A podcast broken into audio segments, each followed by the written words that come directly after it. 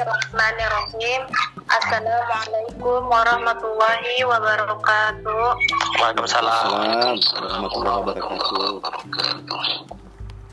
Selamat siang semuanya. Selamat datang dalam channel podcast kami dalam segmen diskusi pendidikan Islam.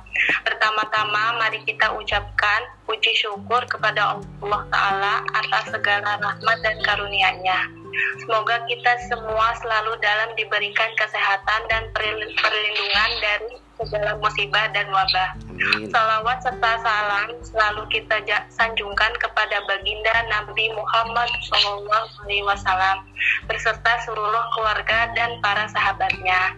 Pada siang hari ini, hari Kamis, tanggal 14 Januari 2021, mari kita buka diskusi santai ini yang akan kami tayangkan via podcast media seperti Ancor dan Spotify dengan tema Pendidikan Islam Merespon Era New Normal.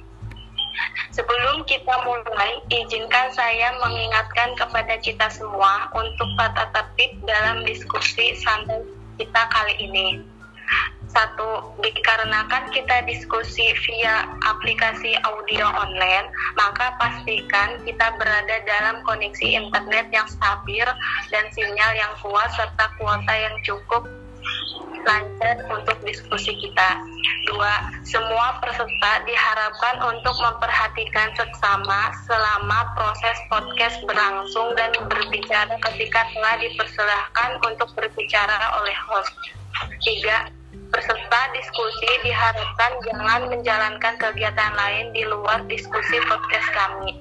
Baik, mari kita membacakan bismillah untuk mengawali diskusi diskusi kita siang hari ini. Bismillahirrahmanirrahim. Bismillahirrahmanirrahim. Seja- Sejalan dengan arahnya pemerintah pusat yang mengahlihkan pembelajaran di sekolah menjadi pembelajaran jarak jauh atau bela- belajar di rumah masing-masing dengan pendampingan orang tua, maka selanjutnya semua institusi pendidikan menerapkan dan merancang program pembelajaran di rumah. Tidak lupa juga bahwa pendidikan Islam juga sangat diperlukan dalam pendidikan nasional. Maka respon adaptasi pendidikan Islam juga menjadi sorotan penting dan dan ini adalah pokok bahasa dalam diskusi kita kali ini yang akan membuka wawasan seluas-luasnya mengenai respon dunia pendidikan Islam terhadap era era new normal.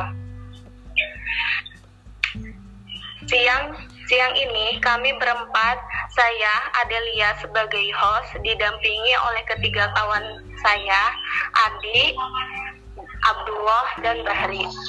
Akan turut aktif mendiskusikan tentang tema kita siang hari ini dan juga sudah hadir dalam diskusi santuy kali ini narasumber kita yang akan mengupas tuntas mengenai hal tersebut.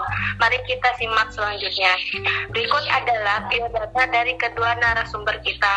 Nah, narasumber pertama yaitu nama Bapak Abu Siri M titik SI tanggal lahir Pamekasan 1 Januari 1978 pekerjaan dosen Al Hikmah Jakarta. Narasumber 2 nama Ahmad Ya- Jayadi M titik PD pekerjaan dosen mata kuliah pengembangan media pembelajaran periode PAI Pendidikan Islam.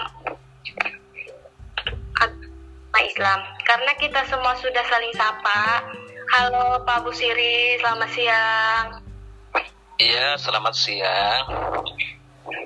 gimana Pak kabarnya baik Alhamdulillah, baik-baik saja ini Mbak. Walaupun tetap di rumah saja, nggak boleh ke mana-mana ini. dan selanjutnya dosen yang kedua halo Bapak Ahmad Jaya- Jayadi ya, halo. Eh, gimana Pak kabarnya sehat Alhamdulillah sehat-sehat. Alhamdulillah semoga sehat selalu ya Amin. Amin. Karena kita sudah saling sapa, mari kita mulai diskusi kita diawali dengan beberapa pertanyaan terkait dengan tema untuk kedua narasumber spesial kita. Yang pertama, sesi pertanyaan silakan dilanjutkan oleh Abdullah Abdul Salam Baik, terima kasih saudara Adel. Selamat siang Bapak, saya Abdullah. Ya, ya. Mengucapkan selamat datang untuk kedua narasumber kita. Semoga selalu dalam keadaan sehat walafiat. Amin. Amin. Dan semoga diskusi ini membuahkan informasi berharga dan pengetahuan berharga bagi kita semua. Mohon izin untuk bertanya mengingat latar belakang Bapak adalah seorang pendidik khususnya uh, bergerak dalam pendidikan Islam. Baik, uh, untuk pertanyaan yang pertama izinkan saya bertanya kepada Bapak Bu Siri. Uh, Baik. begini Bapak, jika melihat situasi pandemi ini yang sangat berdampak pada dunia pendidikan nasional, menurut Bapak seberapa besar dampaknya terhadap dunia pendidikan Islam, Bapak Bu Siri? Ya, baik. Eh, pertanyaan ini memang eh, sangat apa ya, sangat populer di kalangan eh, teman-teman baik mahasiswa maupun eh, siswa-siswa. Karena memang eh, kalau kita melihat eh, apa namanya pandemi ini memang eh, sangat eh, besar pengaruhnya eh, terutama terhadap dunia pendidikan termasuk eh, pendidikan Islam tentunya gitu ya. Eh, namun demikian eh, teman-teman eh, kita apa tidak hanya bisa melihat dampaknya yang sangat besar terhadap dunia pendidikan kalau kita bicara dampak biasanya kan negatif biasanya gitu ya. Tetapi ada hikmah yang luar biasa sebenarnya dari dari apa? Dari pandemi ini. Baik di era pandemi ini ataupun nanti di era di new normal di era new normal baru gitu ya. Banyak sekali dampak yang bisa diambil sebenarnya dampak positifnya. Atau kalau dampak positif sebenarnya hikmah atau berkah yang bisa diambil dari eh, dari pandemi ini gitu ya. Iya betul Pak. Eh, karena iya eh, mau tidak mau eh, kita tidak bisa menghindar dan tidak bisa menolak. Tidak bisa menolak. Yang bisa kita lakukan apa? Eh, menyesuaikan dan beradaptasi. Dan sepertinya teman-teman mahasiswa dosen guru juga sudah menikmati dengan ini semua gitu ya. Dan sudah melihat eh, apa? Hikmahnya yang luar biasa kalau saya lebih melihat tidak tidak melihat dampak eh, negatifnya tetapi hikmah atau berkah di balik ini semua di mana eh, pendidikan tetap berjalan dengan baik eh, dengan tuntutan menguasai apa eh, teknologi baru. Yang mungkin sebelumnya tidak pernah diimpikan oleh teman-teman ternyata sekarang dengan mudahnya bagi apa dilakukan. Ya Seperti pembe- pembelajaran daring seperti ini kan berbagian dari berkah dari dari pandemi ini. Ya memang luar biasa. Tidak bisa diukur apa namanya sekian persen tapi luar biasa dampaknya atau berkahnya kalau saya melihatnya. Dampak eh, berkat eh, berkah yang bisa kita nikmati sehingga kita bisa eh, tetap eksis eh, apa di dunia pendidikan terutama pendidikan eh, Islam ini. Saya kira itu apa mungkin eh, sekilas eh, apa tanggapan pertama dan sederhana terkait dengan eh, dampak yang ditimbulkan terkait dengan apa pandemi ini. Saya kira itu mas. Hmm, mungkin bisa ditambahkan nanti oleh Pak Zayadi gitu ya. Baik, baik. Terima kasih Bapak Bu Siri. Mungkin ada jawaban tambahan dari Bapak Jayadi. Silakan. Uh, Ya, eh,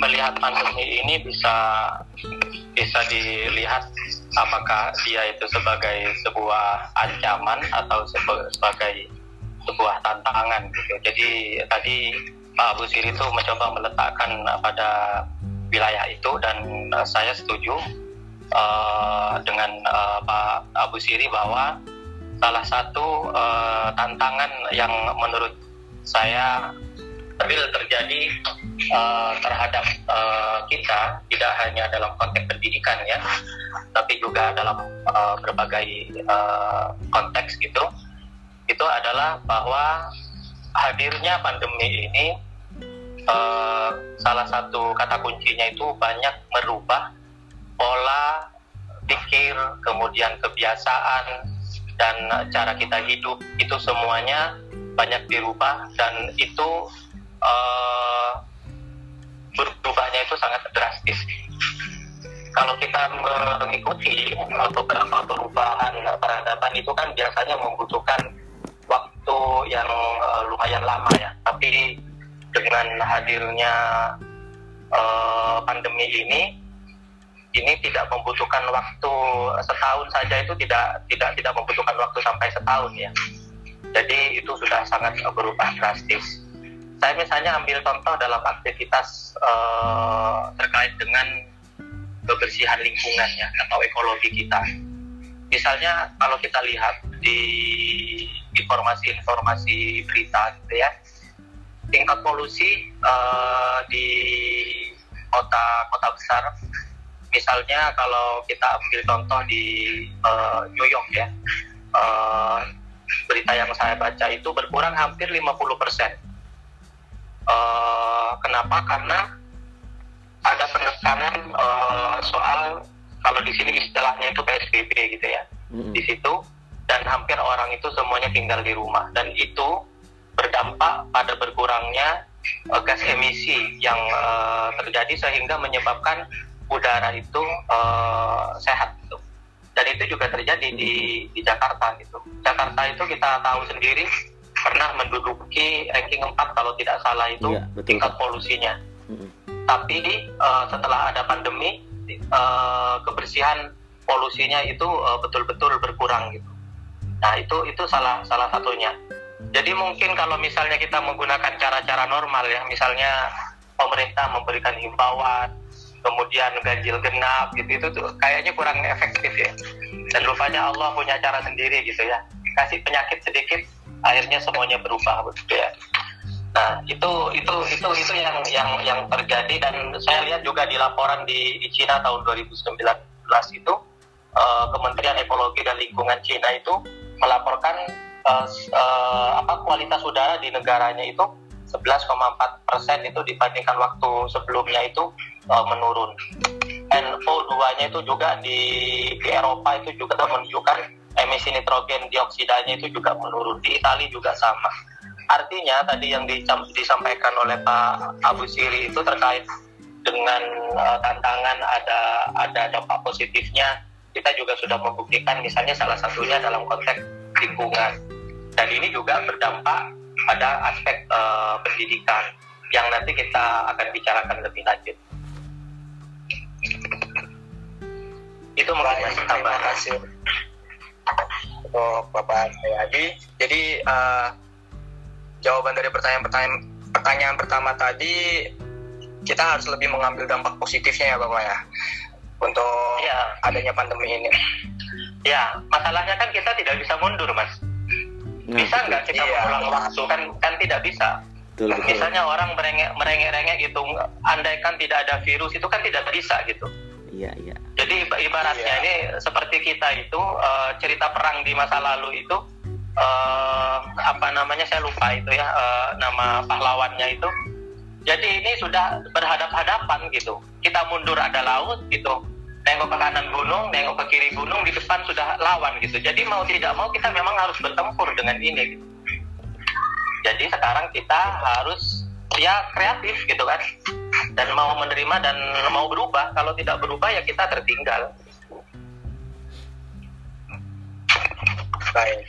Uh, menurut Pak Zayadi nih apakah bisa jadi uh, pendidikan Islam akan dapat terpuruk dengan situasi seperti ini Bapak? Karena uh, kan tema kita ini juga berbicara tentang pendidikan Islam. Bagaimana menurut ya. Pak Zayadi uh, pertanyaan itu berarti dikembalikan kepada apa? Kepada oknum-oknum uh, yang mengelola pendidikan Islam sendiri ya. Bagaimana dia menjawab tantangan ini gitu. Jadi kalau misalnya dia menganggap bahwa uh, perubahan ini itu sesuatu yang harus uh, apa dilawan Nah itu menurut uh, saya itu uh, nanti berbeda kalau misalnya dia melihat problem ini adalah sesuatu yang seperti tadi Pak Abu Siri sampaikan. Uh, ini adalah ada hikmah gitu ya. Uh, istilah Pak Abu Siri itu ada hikmah yang yang yang bisa di, diambil gitu. Jadi kembali kepada masing-masing pengelola lembaga pendidikan dalam hal ini kalau misalnya yang terbesar tentu di Kemendikbud di Kemenak ya bagaimana Kemendikbud dan Kemenak sebagai pemegang otoritas pendidikan di Indonesia kalau misalnya konteksnya adalah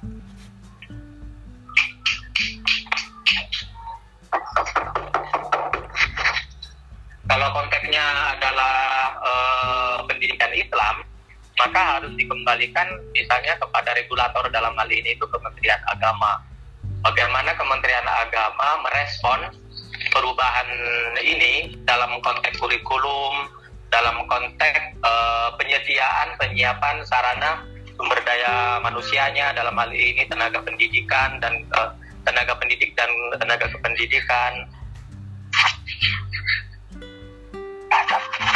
dan uh, mungkin salah satunya itu adalah terkait dengan uh, penyiapan infrastruktur dan uh, sarana media pembelajaran.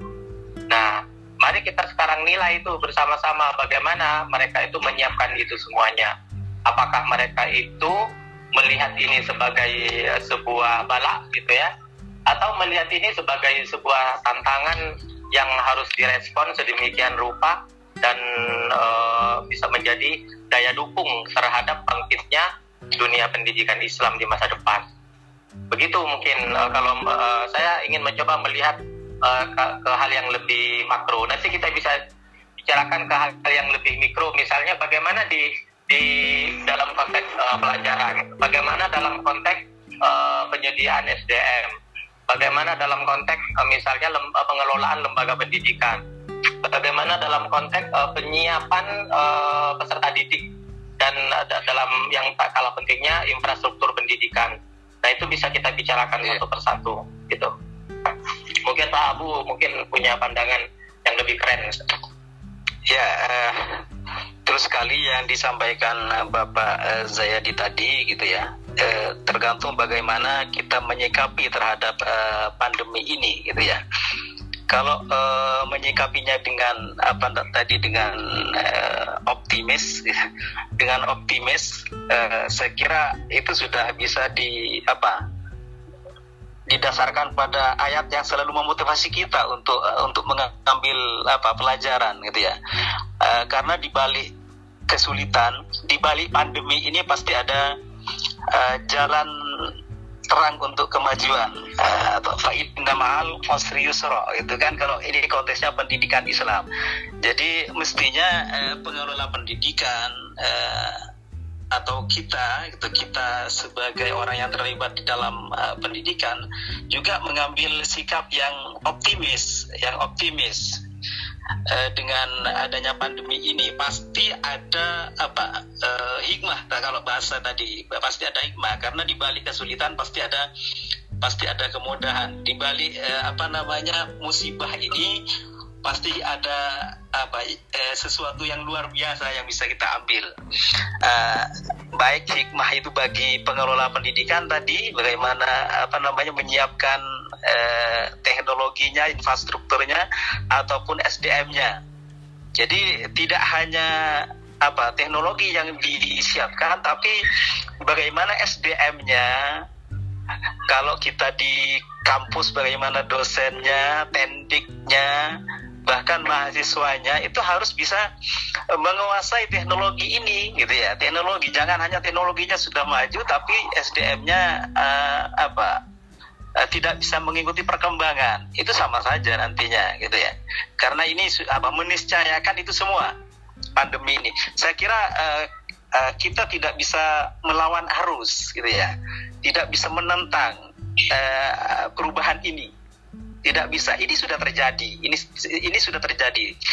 Kalau uh, apa namanya um, pengelola pendidikan Islam masih mengandai-andai gitu ya dengan pendidikan uh, masa lalu dengan strategi yang sudah uh, apa sudah biasa dilaksanakan secara tradisional maupun konvensional maka benar akan dilibas itu akan tertinggal atau mungkin hanya apa uh, terlena dengan uh, romantisme masa klasik gitu kan? Yang itu apa kemajuan Islam luar biasa uh, mungkin sekarang tantangannya akan berbeda. Apalagi di era pandemi seperti ini gitu ya. Apalagi di era disrupsi gitu. Nah bagaimana kita uh, sebagai orang yang terlibat dalam pendidikan Islam ini bisa uh, menyesuaikan menyesuaikan tidak bisa apa mengandai-andai lagi gitu ya. Tidak bisa kita terbuai hanya dalam mimpi-mimpi apa romantis masa lalu. Uh, saya kira itu yang yang perlu kita tekankan. Jadi inna ma'al musri yusra ya. atau kalau Sayyidina Ali pernah menyampaikan apa sampaikanlah atau ajarkanlah kepada manusia sesuai dengan anak sesuai dengan kadar zamannya, kadar zamannya. gitu atau jadilah kalian eh, sebagai apa anak zamannya. nah, kalau kita hidup di zaman sekarang mm-hmm. era milenial gitu mm-hmm. era disrupsi era penuh dengan uh, apa kemajuan teknologi maka kita jangan bermimpi lagi seperti masa-masa uh, sebelumnya saya kira kalau itu yang kita lakukan maka kita tidak akan dilibas, tidak akan tertinggal, tidak akan apa uh, ketinggalan. Saya kira uh, itu uh, Mas yang bisa kita lakukan.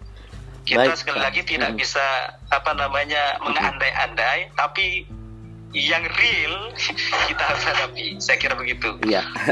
Terima kasih Pak atas jawaban dari uh, pertanyaan teman-teman kami. Uh, saya dengan Adi, kalau saya boleh langsung ikuti uh, alur diskusi ini uh, dari pembicaraan Pak Abu Siri barusan uh, yang menyebutkan kalau memang kita ini biasanya terbuai dengan hal-hal uh, yang sudah klasik.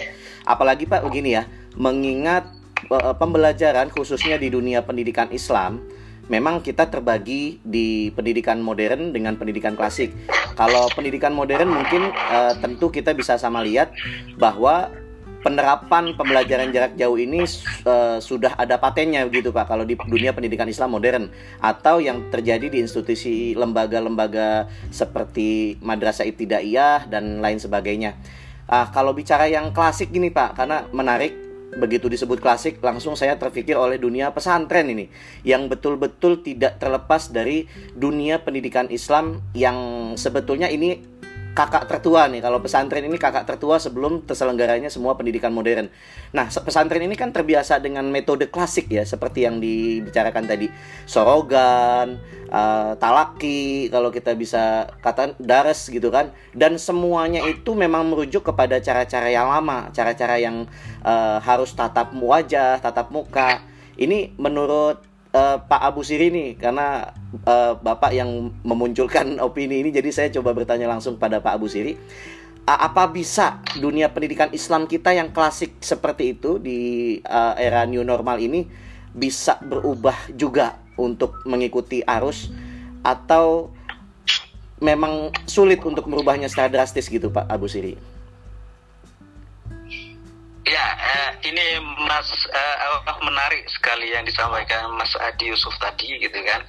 Dan ini real kita alami di dunia pendidikan, eh, terutama pesantren. Betul. Saya juga pernah mengalami bagaimana pendidikan di pesantren diajukan eh, dilakukan dengan apa? sorogan gitu ya atau talaki langsung eh, apa? Eh, tatap muka karena ciri khasnya pesantren atau pendidikan Islam klasik memang seperti itu. Talaki harus tatap muka bahkan ada apa untuk menguatkan sanat keilmuan itu. Kalau kita itu. akrab di pesantren sanat keilmuan itu harus bertemu, itu ya, harus bertemu. Tetapi eh, sekarang eh, apa namanya pertemuan itu apakah harus tatap muka seperti eh, empat mata gitu misalnya atau bisa dengan menggunakan eh, teknologi. Ya itu apa kemajuan teknologi? Sekarang kan bisa tatap muka lewat apa? Lewat video call lewat uh, zoom zoom. lewat Google Meet dan sebagainya dan sebagainya, yeah. sebagainya.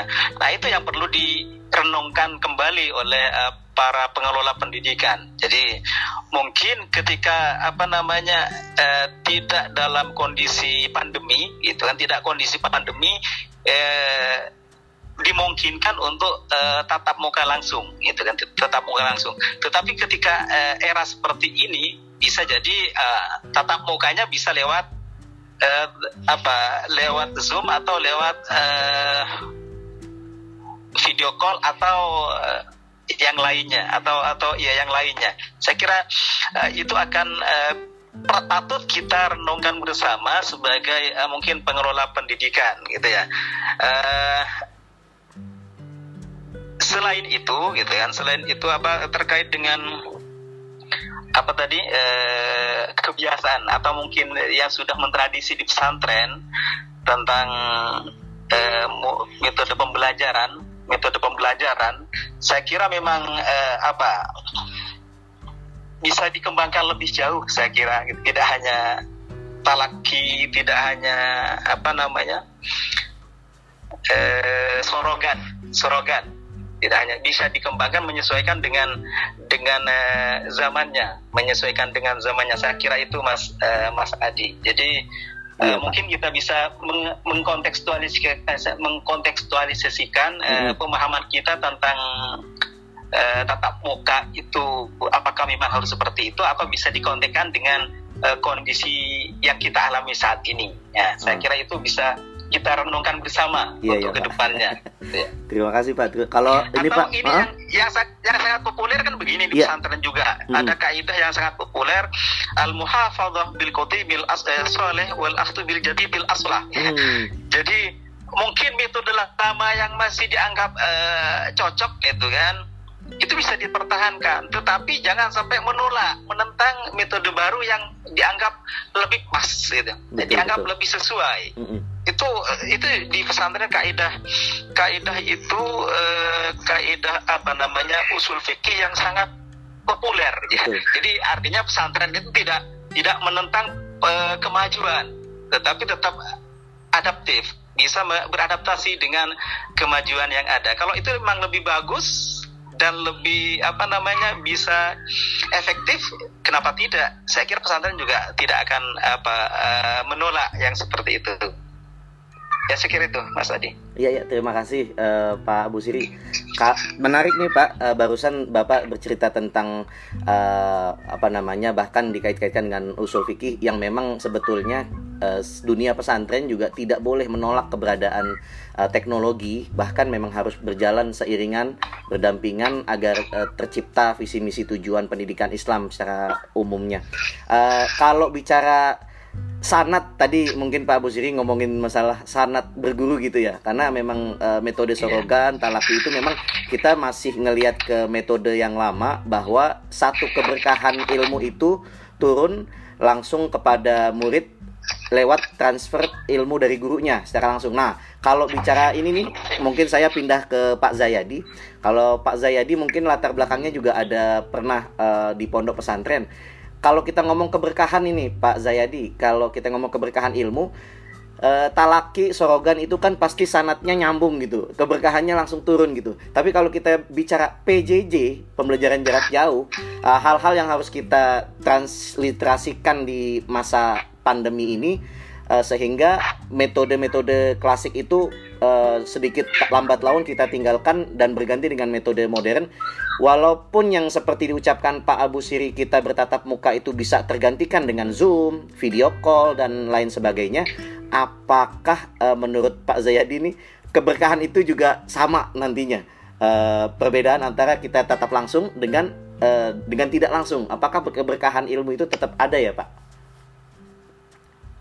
Ya, uh, kita kembalikan kepada makna dasar apa itu berkah. Berkah itu kan uh, ziyadatul khair ya, bertambahnya kebaikan gitu ya.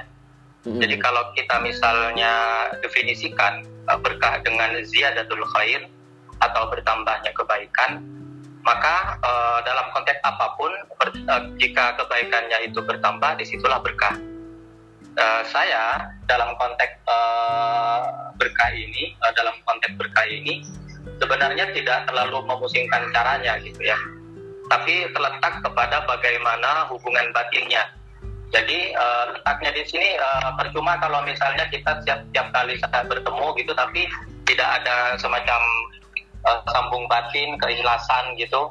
Tapi jarang bertemu, tapi sekali ber, uh, apa namanya, tapi batinnya nyambung gitu Jadi ini dua dua dua dua hal yang menurut uh, saya uh, bisa didiskusikan gitu. Tapi mari kita dudukkan hal ini dalam konteks pandemi ya.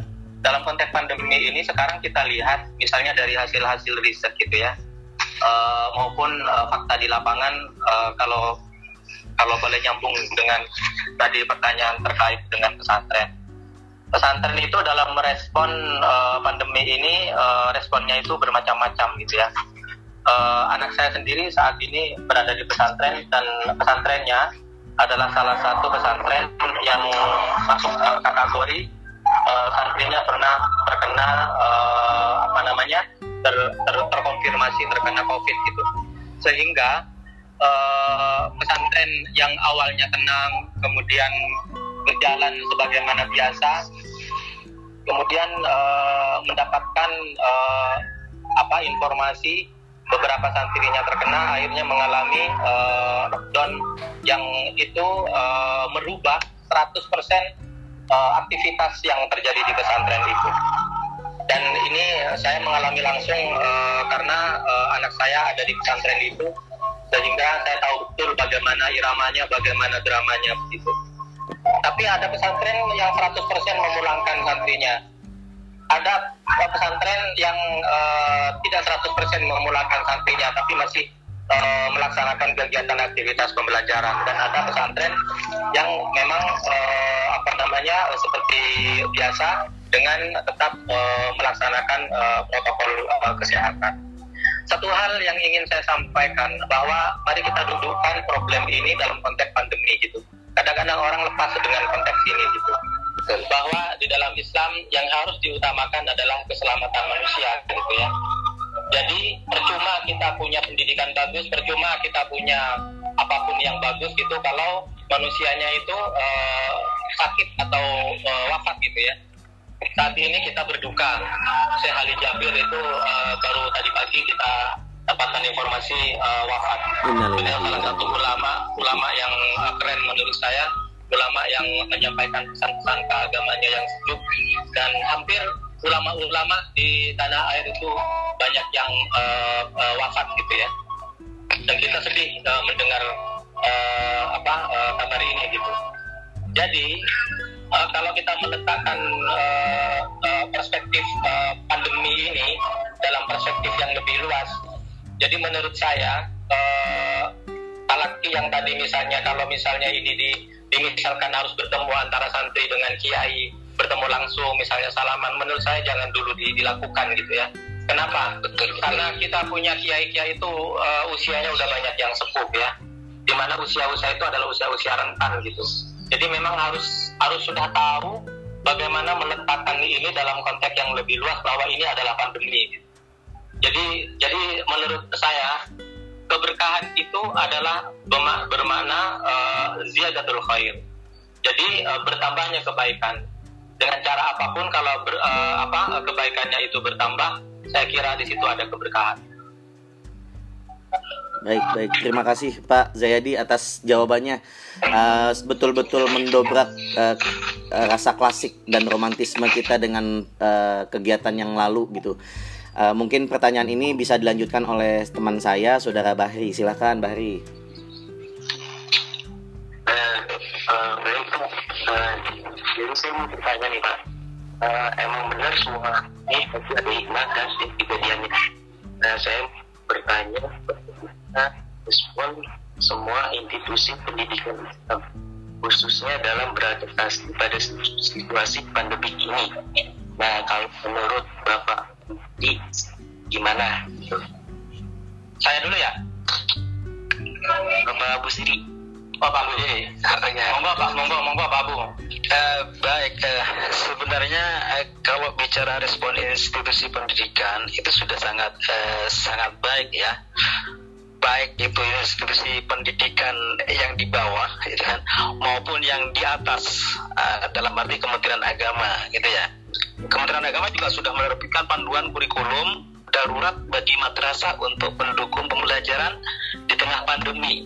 Nah, ya mungkin teman-teman sudah sudah baca semua itu. Mestinya pengelola pendidikan sudah baca mulai dari RA, MI, MTS, MA bahkan sampai PTKI gitu kan itu sudah ada apa eh, panduan kurikulum darurat. Nah itu bagian dari respon terhadap eh, apa eh, kenyataan eh, pandemi ini. Nah itu, eh, jadi itu bagian dari respon yang luar biasa gitu kan. Bagaimana bisa mengadaptasikan proses pembelajaran eh, di era pandemi ini sehingga apa pendidikan Islam tetap tetap eksis, gitu, tetap eksis. Tidak justru malah apa merasa eh, terpuruk dan akhirnya apa terputus apa namanya proses pendidikannya. Kalau proses pendidikan terputus maka otomatis nanti generasi juga akan terputus. Generasi yang berpendidikan tentunya. Jadi sudah sangat baik eh, walaupun memang eh, macam-macam ya ada memang apa namanya yang belum bisa 100% eh, menyesuaikan terutama yang tidak didukung dengan infra- infra- infrastruktur yang baik juga atau fasilitas yang baik seperti di apa mungkin di daerah-daerah itu yang memang agak berat untuk bisa beradaptasi dengan begitu cepat. Tapi kalau eh, institusi pendidikan yang di kota-kota yang aksesnya mudah, saya kira tidak be- tidak begitu kesulitan. Tidak ber- tetapi kalau yang di daerah yang memang fasilitas fasilitasnya baik fasilitas apa sumber daya manusianya maupun infrastrukturnya yang memang masih belum eh, memadai maka itu memang akan dirasa berat gitu ya, akan dirasa berat. Tetapi berat bukan berarti tidak bisa. Kalau eh, kalau SDM-nya eh, kalau manusianya eh, selalu ingin bisa eh, beradaptasi. Saya kira itu jadi memang beragam gitu. Tapi pada prinsipnya selama eh, kita apa namanya optimis dengan eh, dampak yang ditimbulkan dari pandemi ini gitu kan maka kita akan bisa eh, mendapatkan solusi terbaik saya kira gitu ya ya saya kira itu eh, Mas siapa tadi Bahri. Mas Bahri Mas Bahri ya mungkin bisa dilanjutkan oleh Pak Zayadi Ya, menurut Pak Zayed itu seperti apa? Ya, kata kuncinya itu ada pada kemampuan dan kemauan ya. Itu ada ada kemampuan dan kemauan. Jadi kemampuan itu cerita terkait dengan SDM dan kemauan itu ter- eh, terkait dengan eh, apa eh, kemauan untuk berubah gitu. Ada eh, ada di lembaga pendidikan itu punya SDM SDM unggul gitu, tapi tidak bisa berubah juga kalau misalnya dari atas tidak ada kemauan. Iya betul. Kemudian mungkin ada eh, ada kemauan gitu, tapi tidak punya kemampuan. Tadi Pak Abu Siri memberikan contoh sekolah-sekolah yang terbatas-terbatas itu tadi gitu. Nah, kita lihat eh, misalnya dalam konteks eh, Kementerian Agama gitu ya. Di, di bulan Juli itu, di bulan eh, Juli 2020 itu, Kementerian Agama itu sudah mengeluarkan 13 kebijakan. Eh, 13 kebijakan dalam menanggulangi dampak eh, COVID terhadap madrasah ya. Yang pertama, ini udah hampir sama sih sebenarnya seperti apa yang juga disampaikan oleh Mas Menteri bahwa dana BOS atau dana BOP bantuan operasional pendidikan untuk uh, Rodotul Atfal itu itu bisa digunakan untuk pencegahan uh, COVID dan bisa juga untuk membantu memperlancar penyelenggaraan pembelajaran daring. Nah, itu kebijakan pertama. Jadi uh, dari sini sebenarnya ada respon yang positif nih dari uh, pemegang kebijakan terkait pendidikan dalam hal ini ada Kementerian Agama.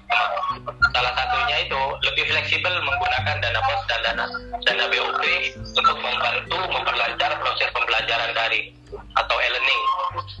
Yang kedua yang dikeluarkan oleh Kementerian Agama itu uh, men- me- menjawab pertanyaan tadi itu adalah mereka melakukan kerjasama tuh dengan Google for Education dengan uh, keuntungannya itu uh, mereka bisa memanfaatkan uh, produk-produk pada Google Suite uh, yang di dalamnya ada Google Classroom, ada Google Meet dan lain-lain manfaat-manfaat yang ada di Google Suite itu. Serta uh, ada akun namanya Edukasi Madrasah dengan uh, penyediaan uh, storage uh, unlimited ya. Uh, nanti bisa dicek di madrasah uh. Jadi ini menurut saya salah satu cara yang bisa dilakukan dan ini salah satu juga kontribusi yang dilakukan oleh Google ya. Mereka menggratiskan uh, pemanfaatan uh, medianya untuk kepentingan pendidikan uh, Google uh, for Education. Dan saya kira dalam konteks uh, kampus kita uh, STI Alikma ini saya kira itu bisa masuk pada wilayah ini. Jadi melakukan kerjasama dengan Google for Education sehingga kita kita para dosen, mahasiswa maupun sivitas akademika yang ada di STI Alikma sebagai salah satu lembaga pendidikan Islam itu bisa lebih uh, cepat lagi dalam memproses uh, perubahan uh, terkait dengan uh, penyediaan uh, media pembelajarannya. Terus yang ketiga itu uh, mereka juga sudah bekerja sama dengan tiga provider ya uh, telekomunikasi. Telkomsel misalnya ada Indosat Uredo, ada Excel Axiata gitu. Sehingga madrasah itu dapat mengunjungi uh, website dan menggunakan uh, apa layanan-layanan yang dimiliki oleh ketiga provider ini untuk kepentingan pendidikan. Kemudian ada penguatan jaringan listrik dan internet hampir di 11.998 madrasah di seluruh Indonesia itu sudah sudah dilakukan juga uh, terutama di 3T ya di daerah 3T. 3T itu terluar ter, ter, tertinggal ya terdepan gitu Kemudian tadi Pak Abu juga menyebut soal kurikulum. Betul. Kementerian Agama juga sudah membuat kurikulum darurat. Uh, panduan kurikulum darurat itu dikeluarkan di di peraturan di Direktur Jenderal Pendidikan Islam nomor 2791 tahun 2020 tentang panduan pelaksanaan pembelajaran di masa pandemi Covid. Kemudian pada penerimaan peserta didik baru online uh, apa namanya mereka itu juga apa melakukan uh, pendaftaran online untuk meminim, meminimalisir uh, kerumunan ya. Kemudian ada lagi buku-buku digital itu ada sekitar 124 buku yang dikeluarkan meliputi uh, materi pendidikan karakter, pendidikan anti korupsi, pendidikan agama, akidah, akhlak itu, fikih, SKI, bahasa Arab itu semuanya itu sudah disediakan secara gratis di madrasah uh, kemenak.go.id. Jadi nanti tinggal dikunjungi.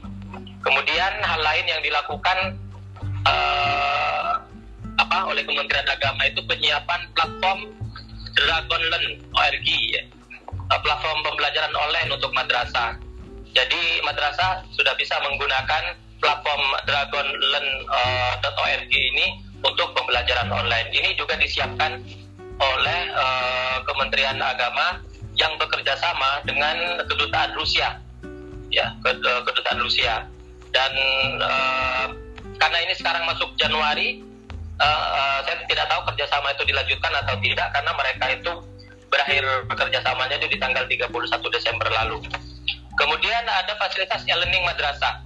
Ya, ini LMS atau Learning Management System milik Kemenag uh, yang bisa dimanfaatkan oleh uh, para sivitas akademika di di madrasah uh, saat ini.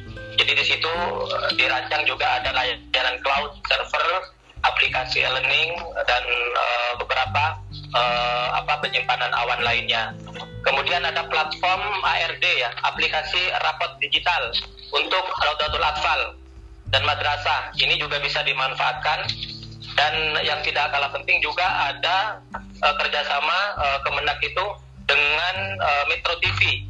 Kalau Kemendikbud kan dengan uh, TVRI ya menyiarkan uh, pembelajaran uh, lewat televisi. Nah, uh, Kemenak itu bekerja sama dengan Metro TV di Syiar Madrasah. Kemudian ada modul membangun karakter moderat yang dibagikan untuk Rodotul Atfal, FI, MTS, dan MA.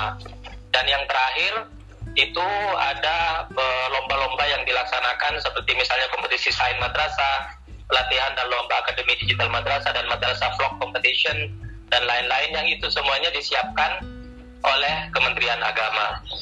Nah, melihat usaha ini, saya hakul yakin uh, bahwa pendidikan Islam itu seperti yang disampaikan oleh Pak Abu Siri itu bisa beradaptasi dan bahkan melampaui adaptasi itu terkait dengan uh, dampak dari pandemi ini. dan uh, kita tahu sendiri juga bahwa di sini ada kemauan dan juga ada kemampuan. Saya kira itu mungkin uh, sedikit uh, apa jawaban dari saya terkait dengan pertanyaan tadi. Uh, baik, terima kasih Pak Ustadz Zayadi dan Pak Ustadz Abu Siri. Uh, karena juga saya melihat waktu sudah lebih dari uh, durasi yang kita persiapkan, mungkin saya mau langsung menarik kesimpulan dari pembicaraan-pembicaraan kita uh, sesuai apa yang telah disampaikan Pak Abu Siri dan Pak Zayadi barusan bahwa memang poin-poinnya uh, respon kita, respon dunia pendidikan Islam terhadap era new normal ini kemungkinan besar memang uh, sudah berjalan dan akan terus berkembang.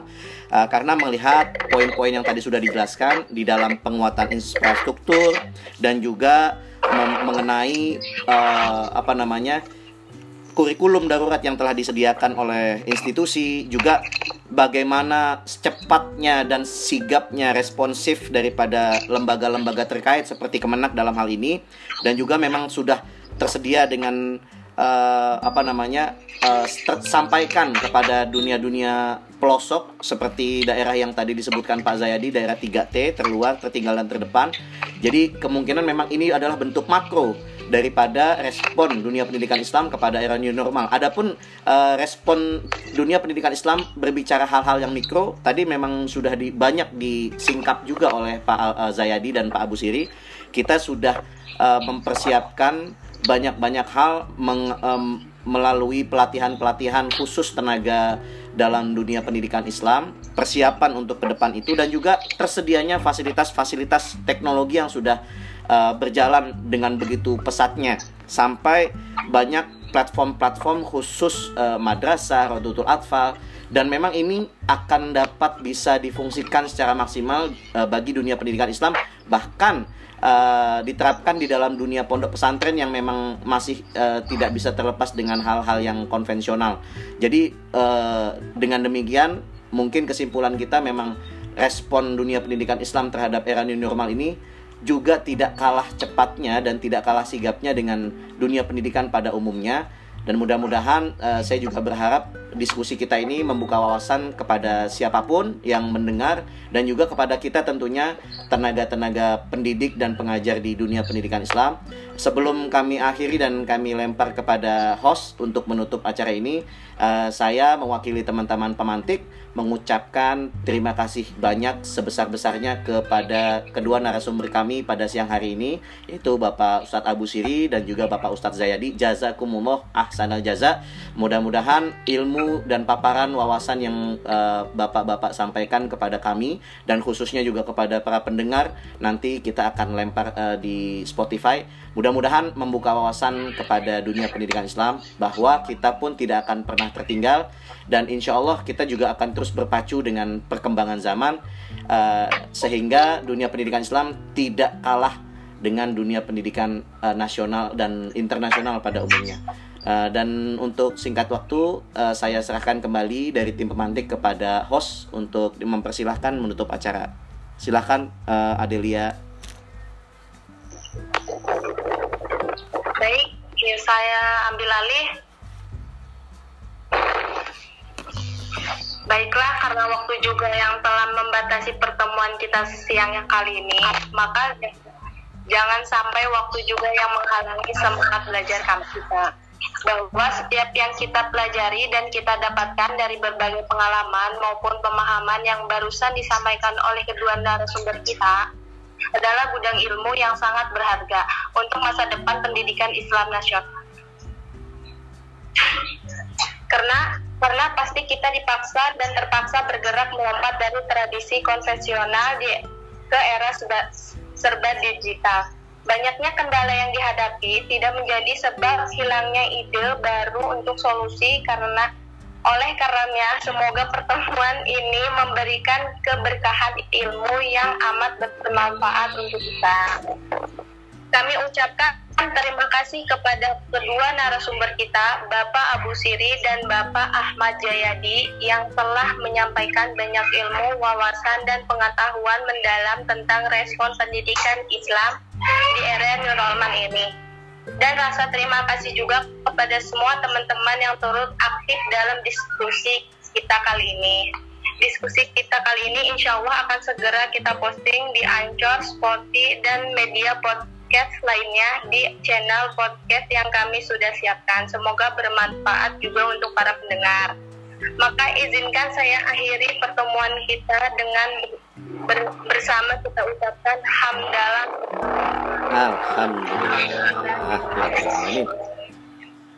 Akhir kata, saya yang bertugas sebagai host juga mewakili semua peserta diskusi mengucapkan Wassalamualaikum warahmatullahi wabarakatuh.